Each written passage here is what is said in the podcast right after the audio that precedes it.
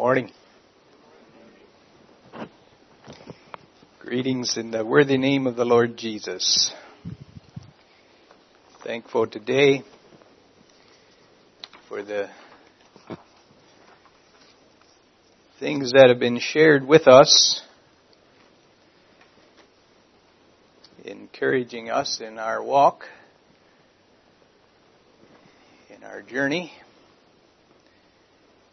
Thank you for all that uh, contributed to the service so far. We are blessed. I was, um, I guess, thinking a little bit in terms of the fact that we have a baptism as well, though uh, not necessarily just for those being baptized, but uh, definitely my mind went that direction. Maybe before we get into the message, we could just take a moment and pray. Shall we do that? Bow our heads. Our Father, we're here today again in the precious name of Jesus. we desire to lift up your Son, Father,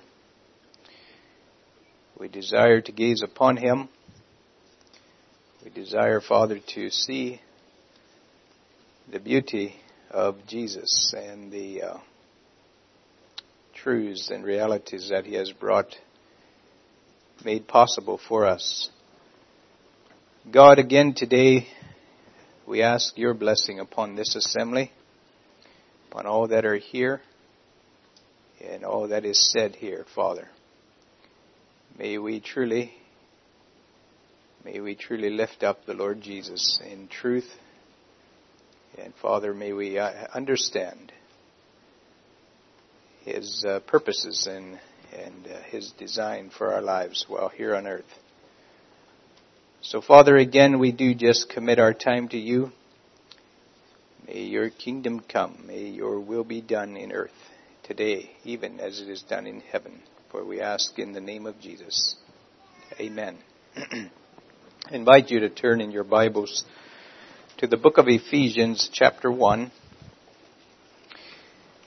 I'd like to uh, just share a few points on the beautiful realities in Christ. And the devotional touched on that a bit. The beautiful realities in Christ but also recognized, the devotional recognized that um, life is not a live happily ever after situation, storybook type of situation. Life is real. Life has, life is a warfare. There is an enemy of our souls there are battles that need to be fought.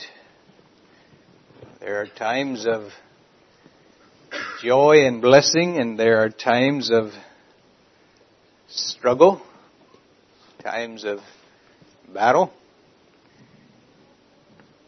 That is that is uh, life. That is reality in the Christian life. The psalmist, psalm writer seemed to recognize that, seemed to experience that, and I would suspect that most of us have been on the journey long enough to know that as well. That uh,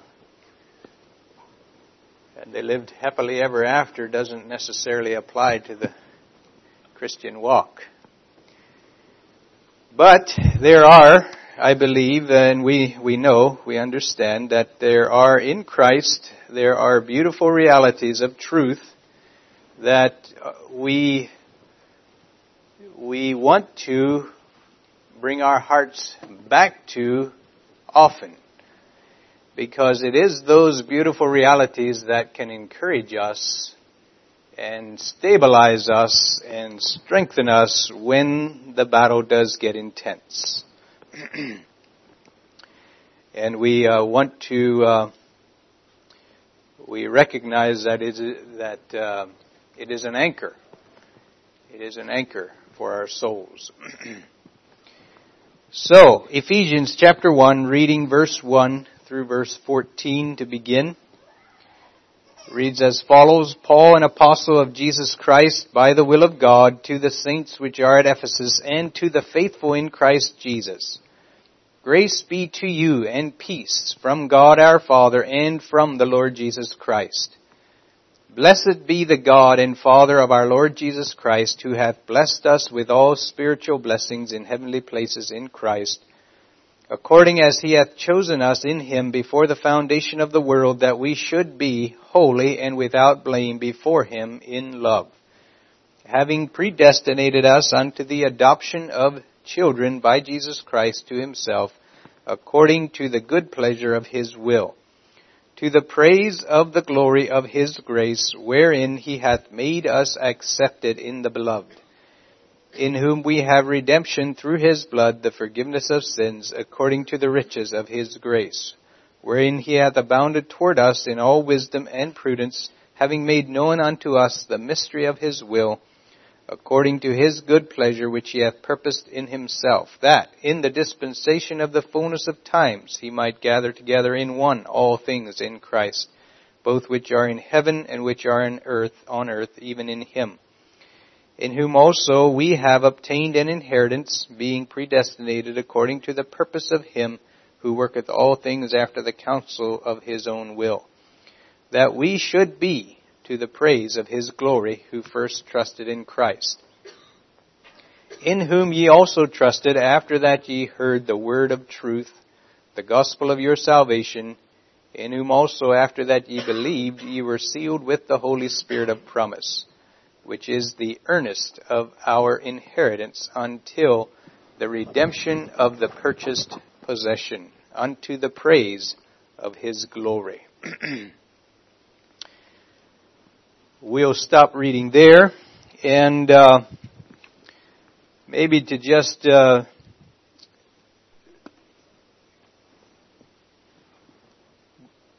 begin a bit here when we uh, we notice in verse one that Paul is writing, he addresses or he, uh, yeah he addresses the letter to the saints and the faithful in Christ Jesus, and and then he goes on and gives the discourse that we just read, and uh, before before I go into the points that I have here, I might just make a few comments.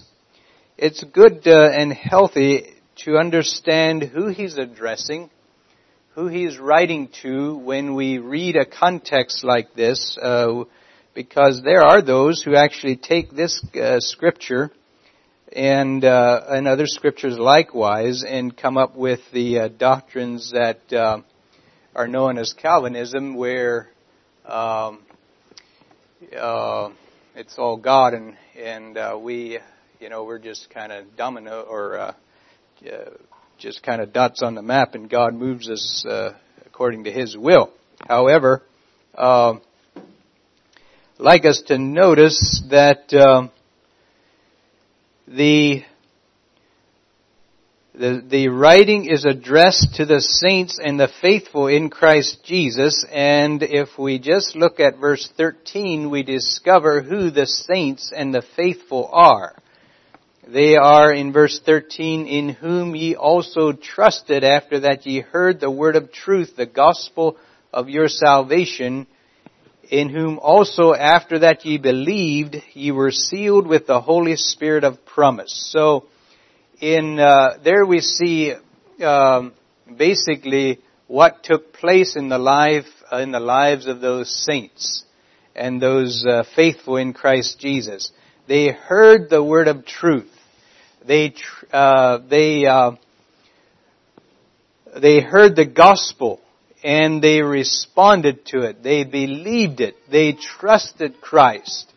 And that's, uh, that's something that has uh, taken place in their lives, and I trust it has taken place in our lives, and it has taken place in the lives of those who are going to be baptized. They heard the gospel. They heard the word of truth and they believed it and they put their faith in it. And thus they be, are become a part of the saints and of the faithful in Christ Jesus. And uh, the scripture then goes on and, and just uh, taking that thought and connecting it with verse 5 where he says that he's having predestinated us unto the adoption of children by Jesus Christ to himself. That, uh, that simply is saying that God had predetermined that those who hear the gospel, those who believe it, those who will respond to it will be, in fact, it is His predetermined plan that they're going to be adopted as children into a family. Has nothing to do with the fact that God picks you and rejects you. Has everything to do with God's predetermined plan as to how this is going to work out. And that when a person hears the gospel message, uh, part of God's plan is that that person becomes a part of a family, and we'll talk about that more as we go.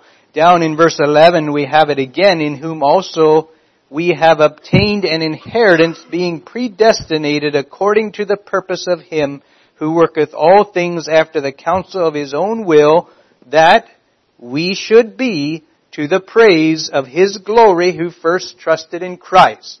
Verse, uh, verse 12 describes again what we have been predestinated to.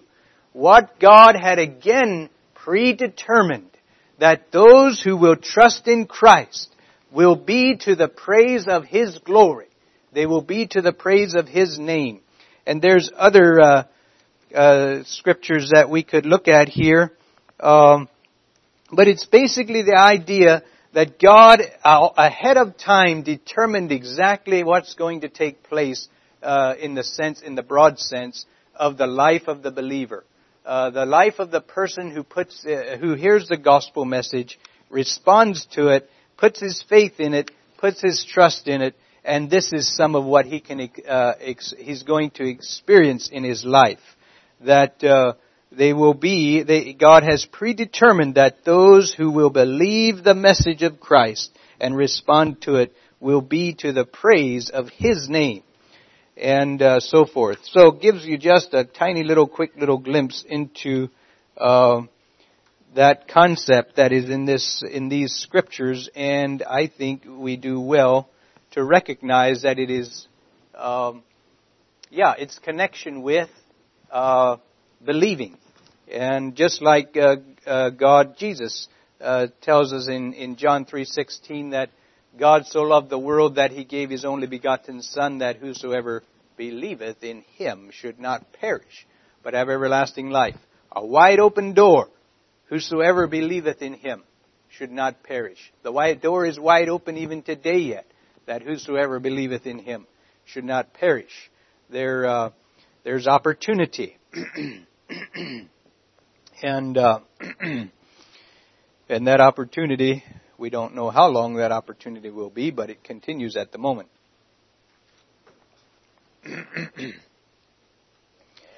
so, um, not taking any more time on that, uh, but we like to now speak of uh, some of the beautiful realities in Christ that are are uh, uh given in these scriptures. First one I'd like to talk about is redemption. Uh, Redemption is a beautiful reality in Christ, and we like to talk about what it is a little bit.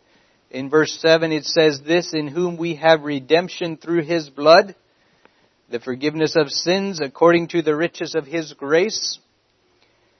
Uh, Matthew 20 verse 28, Jesus says these words, even as the Son of Man came not to be ministered unto, but to minister and to give His life a ransom for many uh, when we think about a ransom and redemption, they kind of go together. The uh, the word ransom, uh, are several definitions to it, but the one that really applies to this context is to liberate from the misery and penalty of their sins.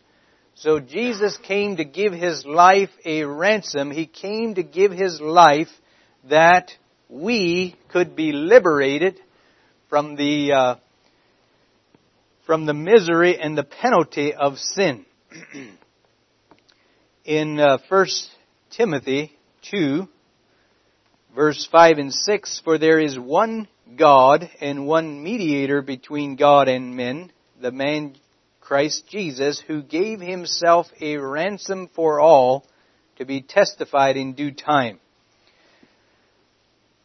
And also Peter said, has this to say, for as much as ye know that ye were not redeemed with corruptible things, as gold and silver from your vain conversation received by tradition from your fathers, but with the precious blood of Christ, as of a lamb without blemish and without spot, who verily was foreordained before the foundation of the world, but was manifest in these last times for you. So we've not been redeemed uh, by corruptible things from our life of sin or our vain conversation, but we have been redeemed by the precious blood of Christ, who was verily was foreordained before the foundation of the world. God had, um, God saw ahead of time exactly what He was going to do and how He was going to do it. And so there we have the idea of redemption uh, or yeah, we have uh, Peter giving us that description. And then in Titus chapter 2 verse 14, who gave himself for us that he might redeem us from all iniquity and purify unto himself a peculiar people zealous of good works. Now, there, that's Titus chapter 2 verse 14. That is a verse that describes redemption, could we say, perfectly. It describes redemption perfectly, who gave himself for us that he might redeem us from all iniquity and purify unto himself a peculiar people, zealous of good works. You know, um, some, some, some years ago, I read an article in a magazine that reminded me of this, uh, of redemption, and I think I've used it before. Some of you might recognize it. But there was a, uh, there was a, uh, a gentleman who, uh, his father was an old man by this time, and uh, his father had an old, old tractor that was parked in the back corner or in the fence row of the farm, in the graveyard of the farm and uh, it was it had uh, seen its glory days, but it had uh, been, uh, I guess, practically worn out and maybe become obsolete and replaced with the greater and the better, perhaps, or whatever the case was. But there it sat, uh, missing various parts, uh, not able to run, and uh, this uh, this gentleman, this uh, was a son of the of the man who owned it. He got a, a vision to uh, restore this tractor, and he took the thing and recovered it from its situation and took it to his shop and put hours and hours of time into it and he, and replaced the missing parts and repaired the broken parts and cleaned the rusty parts and totally cleaned the thing up and uh, restored it back to its original condition and then, after it was all done, one day, one beautiful sunny day, he brought the tractor over to present it to his father, who had no idea that he was doing what he was doing. And I thought of that as uh, uh, when I read that story, it just reminded me so much of redemption, where the Lord Jesus, who sees us, human beings, having messed our lives up, whether in religious pursuits that have not Christ or whether in sinful pursuits that have not Christ. Uh, you know, self is self, whether it's religious self or whether it's sinful self. And if it's apart from Christ, it's ugly and it's dirty and it's filthy.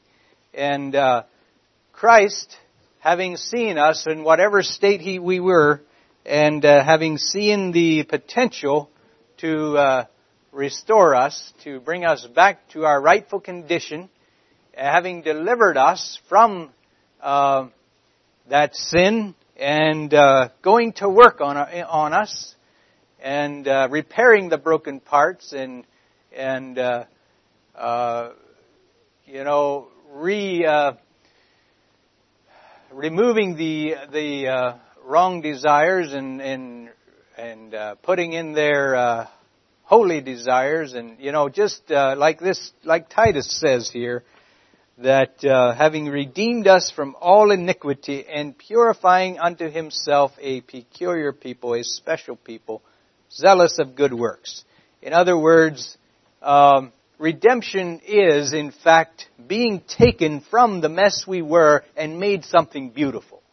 Redemption is not just a theory. Redemption is not just an idea that, uh, like a ticket that we stick into our pocket and uh, it gives us a pass to glory. Redemption is actually a change of life. It's actually being pulled out of the gutter. It's actually being pulled out of our selfishness and sin and being made a new person by the grace of God working in us. That's redemption. And that's uh, one of the beautiful realities that we have in Jesus Christ.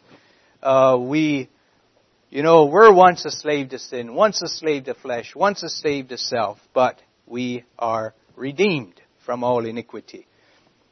And that's redemption. And that is a blessing. And, uh, you know, uh, is it a once and done deal? No, not necessarily. In fact, it isn't. You know, we, uh, we, we, we, um, we don't need to get the idea that, well, that, that redemption, that total changeover, that total makeover, all uh, uh, needed to have taken place right there at that conversion. And if it didn't, then I must have missed a few loads on the uh, bricks on the load. You know, no, not necessarily. Uh, uh, the conversion and the turning of the heart to Christ and the surrendering of the will to Christ is actually only the beginning. And from there, once we surrender that will and Christ can begin the work, and then becomes a lifelong process of, of Christ making us into the beautiful image of Himself and working it in us. And so redemption is a beautiful reality in Christ and one to be thrilled about. Uh, I'm thrilled about it. I trust you are too. That uh, the Lord Jesus can can take us and uh, and when and even as a Christian, as you know, and and having walked the road, you know, how how many years? Some of us uh, a year, some of us five, some of us ten, some twenty, some thirty. You know, uh, and we walk along in life, and there are probably times when we, uh, you know, a life brings a situation our way that is a test of our faith and a test of of uh, our response, and we might not always see the appropriate response, and and uh, we can uh, look back again to the glorious redemption of Jesus and realize He can redeem us in that situation, and, and in that response, and in that need, and in that sin, and in that failure, and He can redeem us, and He will redeem us if we uh, allow His continued work in our hearts. Redemption, a beautiful reality in Christ like to talk about justification. And I, you know, also a beautiful reality in Christ. And sometimes we, we, they tend to kind of mean a little bit, uh, sometimes we can tend to feel like they mean the same thing, but, uh, uh, let's, let's ponder it a little bit. Justification. Ephesians 1 verse 4 says this, according as he hath chosen us in him before the foundation of the world that we should be holy and without blame before him in love. And there, there again, I can't help but go back to my introductory statements. According as he hath chosen us in him before the foundation of the world, that we should be holy and without blame in, uh, before him in love. We could, uh, we could put the focus there and say, okay, God chose Earl and Brian and and Eldon and, and he chose these people. No. God chose that we would, the believer, the one who puts his trust and faith in Christ will be holy and without blame. That's what God chose. That the one who will believe in Christ will be holy and without blame. He didn't choose the person. He chose the result of what would take place to the person who believes in Christ. Um, and so here we have uh, this uh, idea of being holy and without blame. And that simply is justified. We're justified. We're clear. Uh, justify, to justify means to clear of blame or guilt. You know, as a child, if you do something you know your parents don't like, or your parents told you not to, there's an immediate something on your conscience. There's, there's that heaviness. There's that guilt. There's that uh, burden. Well, when you are justified, that guilt and, and burden is gone. And however your dad chooses to justify you in it. But uh, we'll talk about, uh, uh, we'll let that to your dad. We'll go on. Uh, Colossians 1 verse 22, in the body of his flesh through death to present you holy and unblameable, unreprovable in his sight. You know, we ought to have a little more of that context. Colossians 1. 122. Yes, and you that were, verse 21, and you that were sometime alienated and enemies in your mind by wicked works, yet now hath he reconciled in the body of his flesh through death to present you holy and unblameable and unreprovable in his sight. It's that same idea of being unblameable and unreprovable. There's a sense in which it is uh, to be justified is to be given a standing or to be given a, a standing is that the word? But to be given a position as though you had never done it. And though you did do it but when you are justified you are looked upon as though you had never done it. An amazing thing. But uh, justification to be justified is part of the beautiful realities in Christ i remember some time ago sitting in a courtroom and uh, where a person was being accused of a crime. And the court spent a good part of the day hearing all the evidences and all the arguments against the individual. And toward the end of the day, the jury was sent out to determine, after having heard all the evidences, the jury was sent out to determine what you know, what's the, what's the verdict? Is this person in fact guilty or not? Will he be, will he be judged guilty according to the law? and the jury uh, went out to determine the, the outcome. They returned sometime later and declared the accused innocent.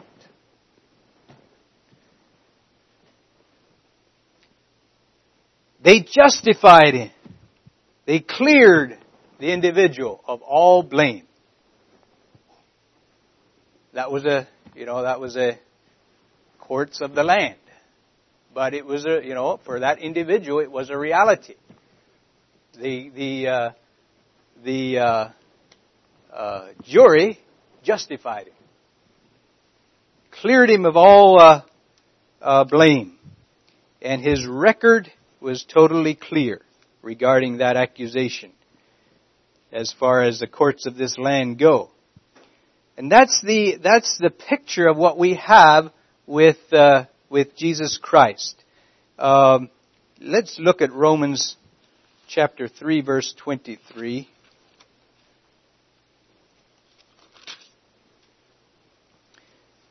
Romans 3 verse 23 says, For all have sinned and come short of the glory of God, Verse 24, being justified freely by His grace through the redemption that is in Christ Jesus, whom God hath set forth to be a propitiation through faith in His blood, to declare His righteousness for the remission of sins that are past through the forbearance of God. And that is, that is the picture that we have here. We have all sinned. We have all come short of the glory of God. We are all guilty. But when God justifies us through His Son, we are, all the guilt and the blame is removed from us. And we are declared free from all that guilt and from all that blame and from all that accusation. And from, uh, uh, we are given a, uh, a clean slate. That's justification. To being justified freely by His grace through the redemption that is in Christ Jesus. It is through Christ Jesus that we can have that justification. Through faith in Him. Faith in His shed blood at Calvary. Faith in what He has done to bring salvation to mankind. And uh, Yeah. When we put our faith in Christ and the blood shed at Calvary, uh, we can be justified. We are justified. and He clears us of blame and guilt. What a beautiful, beautiful reality.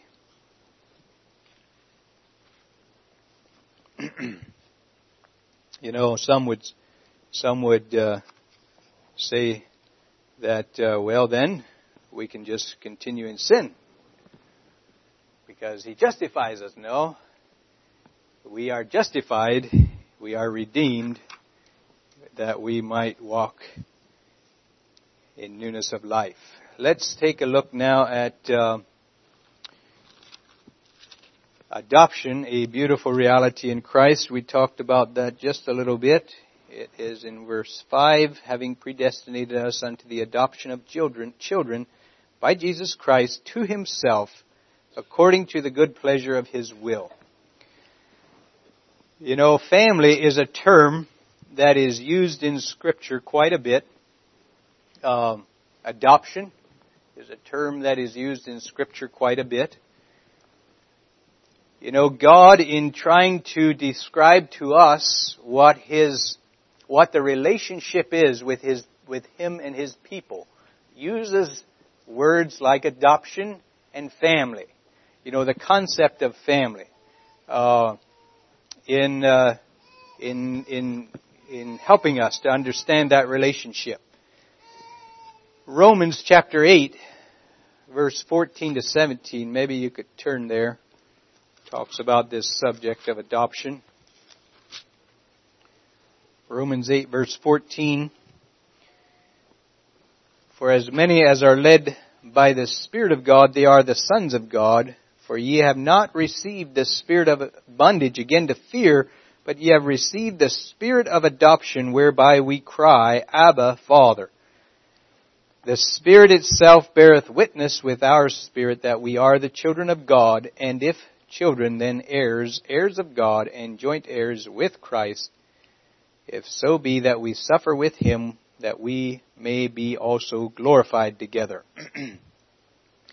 so there we have the uh, the uh, spirit of adoption, whereby we cry, Abba Father, or my Father, our Father. And Galatians 4 has some of the same ideas, that verse 5, to redeem them that are under the law, that we might receive the adoption of sons. And because ye are sons, God hath sent forth the Spirit of His Son into your hearts, crying, Abba, Father. Wherefore, thou art no more a servant, but a son. And if a son, then an heir of God through Christ. You know, there's a uh, there's a scripture that comes to my mind, and Jesus, he he, um, I think it might be in John where he talks about the Spirit of God coming. He says, "I will not leave you uh, comfortless." I, something I, but there's one there's one phrase uh, in one of the scriptures that says I, uh, it, the idea is that I will not leave you as orphans. I will not leave you as orphans. You will have a father. and like Romans says there, if children, then heirs, heirs of God and joint heirs with Christ. You know, we are part of a family. As, uh, as a believer in Christ, we, we experience adoption into a family. The family of God, into the family of believers. And I believe that is, uh, that's not just you know, there's those scriptures that speak of of uh, the local family, you know, the church body.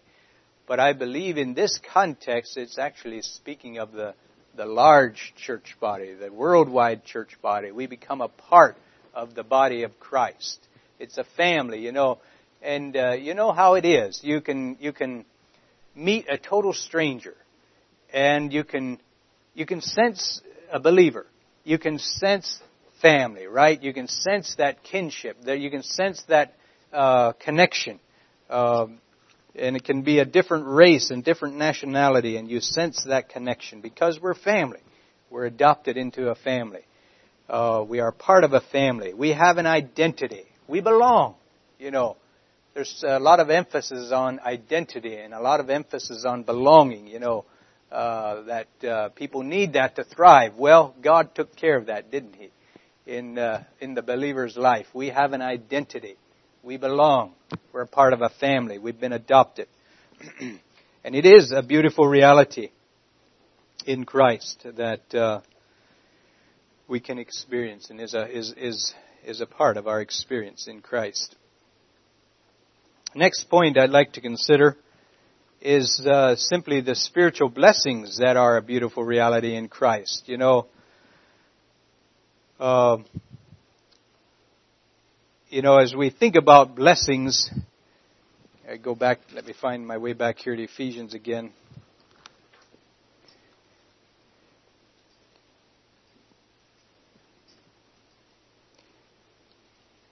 In verse 3 it says that uh, Blessed be the God and Father of our Lord Jesus Christ, who hath blessed us with all spiritual blessings in heavenly places in Christ. And, you know, as we think about that, the all spiritual blessings, I, I recognize that as we read on down through and we, we, we, uh, we learn about the, the adoption, the redemption, the, uh, the justification and all those things, those are uh, those are part of the reality of the spiritual blessings. They, without a doubt, they are. But I'd like to also take our mind beyond those things alone, uh, which they are a wonderful blessing. But I'd like to talk about also the spiritual blessings that come to us in Christ, uh, simply because we have the Spirit of God within. You know, the, uh, the fruits of the Spirit, in other words. We have, uh, uh, Galatians 5 speaks of the fruits of the Spirit. The, the, uh, it speaks of the, the works of the flesh on the one hand, and the fruits of the Spirit on the other hand. And I would guess that all of us in our uh, life's experiences, whether in our own life or in people that we meet, have at times, at times, uh, we come up against that difference. You know, we come up against that works of the flesh versus the fruit of the spirit. And we maybe we even uh, find ourselves at times in situations, uh, and it could like could yeah, in uh, where we work with someone, or we rub shoulders with someone, or we're trying to do business with someone, and they are largely uh, functioning by the works of the flesh, and and uh, it, it's evident in how you how they relate, and it's evident in how they uh, how how and it can at times be challenging to actually work with such situations because of the the uh, the way the flesh is always thinking about itself. and uh, then we when we contrast that, we recognize that when we are personally, first of all, the fruit of the Spirit is, is evident in our lives. The fruit of the Spirit is coming out of our lives. And then we work with others and we work in situations where the fruit of the Spirit is, is evident in the, in the life of the individual and the blessing that that is and uh, the contrast when it's not there.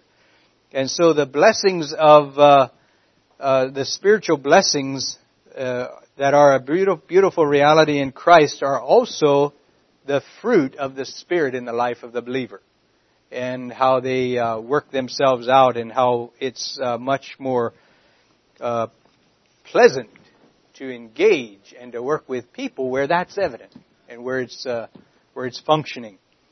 And just you know a quick rundown: uh, joy, peace, uh, long suffering, gentleness, goodness, faith, meekness, patience. When those fruits are evident and are at work, and uh, how much more pleasant it is to be working with uh, uh, people when those things are evident, as opposed to the opposite of the works of the flesh. so spiritual blessings are a beautiful reality in Christ, and you know today uh, we sit here, and many of us had the privilege of being uh, raised in Christian homes by parents who profess a faith in Christ and who have to some measure, some extent, the fruit of the Spirit in their lives.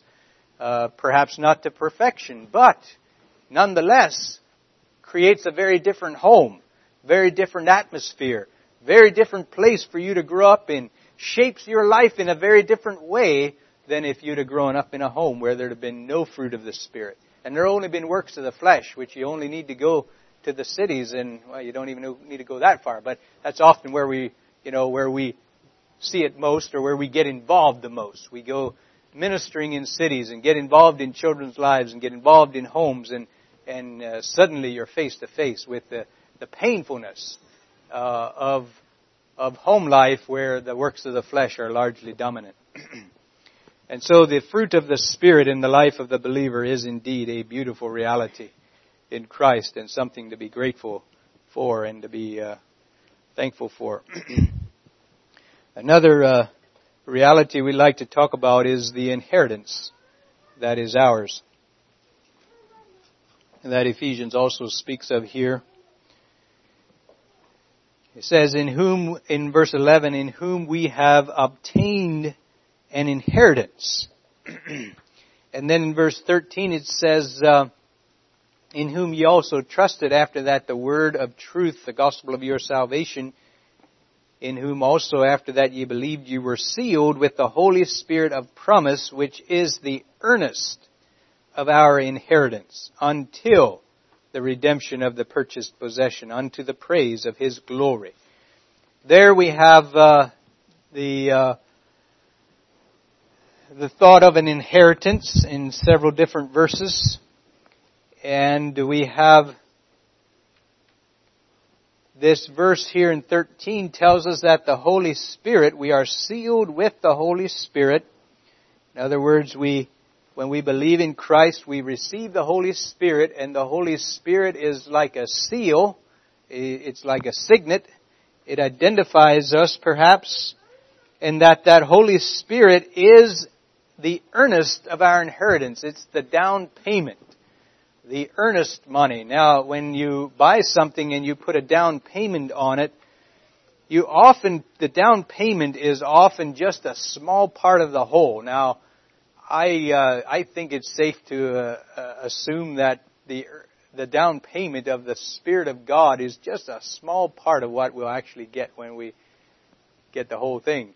Uh, but it is, a, it is an earnest of an, of the inheritance. It is, uh, it is something of God that He gives to us, giving us a little bit of a taste of what He's, you know, what the whole thing is going to be when we, when we are finally in the end, uh, redeemed out of this life into uh, eternal life, into the uh, eternal kingdom. so we have an inheritance, something uh, that we can look forward to. A full possession is yet to come. What, uh, you know, what are we going to inherit? Well, Jesus says in Matthew 25 verse 34, Then shall the king say unto them on his right hand, Come, ye blessed of my Father, inherit the kingdom prepared for you from the foundation of the world. Uh, we will inherit a kingdom, uh, a kingdom that is uh, an eternal kingdom. Scripture speaks of that kingdom in various ways. Revelation gives various descriptions of it. A place where, you know, currently we live in a world that is a fallen world. It is, uh, you know, it is marred by sin, and people's lives are marred by sin, and and uh, we uh, we uh, live in an existence where there are powers of darkness that uh, can tempt us, can can uh, you know in whatever their limited ways can engage us. Even as a believer, they can, they can, uh, as much as God allows them, have some scrapes with us, you know. But in that eternal kingdom, all that evil is going to have been done away with, you know. Uh, we're going to live in, in an existence where there is no such a thing as a temptation to evil, and there is no such a thing as evil existing in that place. Uh, no such a thing as something that's wrong. No such a thing as as uh, uh, yeah, it, it's uh, in a, a, a kingdom uh, prepared from the foundation of the world, an existence that will be for all eternity in a place that is beautiful. Um, no, uh, no sin, no unrighteousness, nothing of uh, the devil will be in his uh, place of torment in the kingdom, and uh, we will be in the presence of God. Revelation 21 verse 7 says, He that overcometh shall inherit all things. I don't know what the all things necessarily are, other than the eternal uh, things of God. And, and he goes on and says, And I will be his God, and he shall be my son. He that overcomes shall inherit all things. I will be his God, and he shall be my son. Uh,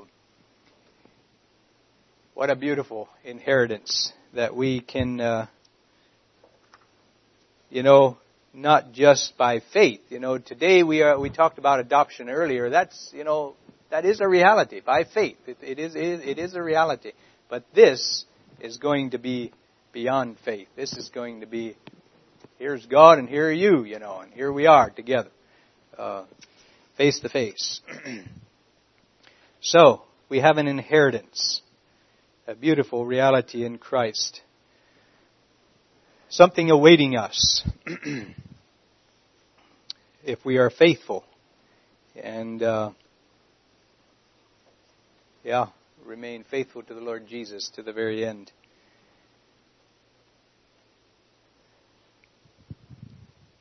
You know, God, as we uh, kind of wrap things up here, God has purposed that these beautiful realities would flow out of Christ. That they, they would be available to those who believe in Christ. That they would be available, they would be a reality in the life of those who put their faith in Christ. Uh, they cannot be obtained in any other way. They cannot be realized in any other way. But in Christ. And God is, uh, you know, calling us to live in the reality of these realities. You know, calling us to live and to enter into the joy of these realities that, that can be ours in Christ. You know, my, as I think about that, I, my, my, my heart says, you know, Lord, open the eyes of my understanding that I could understand these realities more fully, that I could enter into them, that I could realize them more deeply in my own experience and in my own walk with the Lord, that they could be more, more fully the motivation, you know, the, of that, uh, in my own existence as a believer, that, uh, that they would, that, that these realities in Christ would be the, the joy and the fullness of, of serving Him. So may God inspire our hearts again to uh, continue on. We have we have an inheritance awaiting. We are faithful and uh, endured to the end. We have much to look forward to. Perhaps we could t- take just a moment again and uh, close with prayer. Shall we bow our heads? Our Father, thank you again for the word of Christ, and thank you for the realities that Jesus has brought into existence for us, for all who will believe. And Father, today we again ask that as we, as believers, go through this life, would you help us to bring, uh, to give that invitation to others who do not yet know or experience these realities in Christ. And God bless each one in this room as we perhaps falter at times in, in recognizing uh, these realities and falter at times in appreciating them or falter in, in valuing them as we should. Lord, grant us again a refreshment of our spirit to just gaze upon you and to be renewed in our commitment to walk faithfully. Father, bless the, the afternoon service as well as a, a number of souls seal their faith in baptism. Thank you, Lord, and we again just ask, go with us, pour out your Spirit upon us, and keep us in your grace and in your care, we ask in Christ's name. Amen.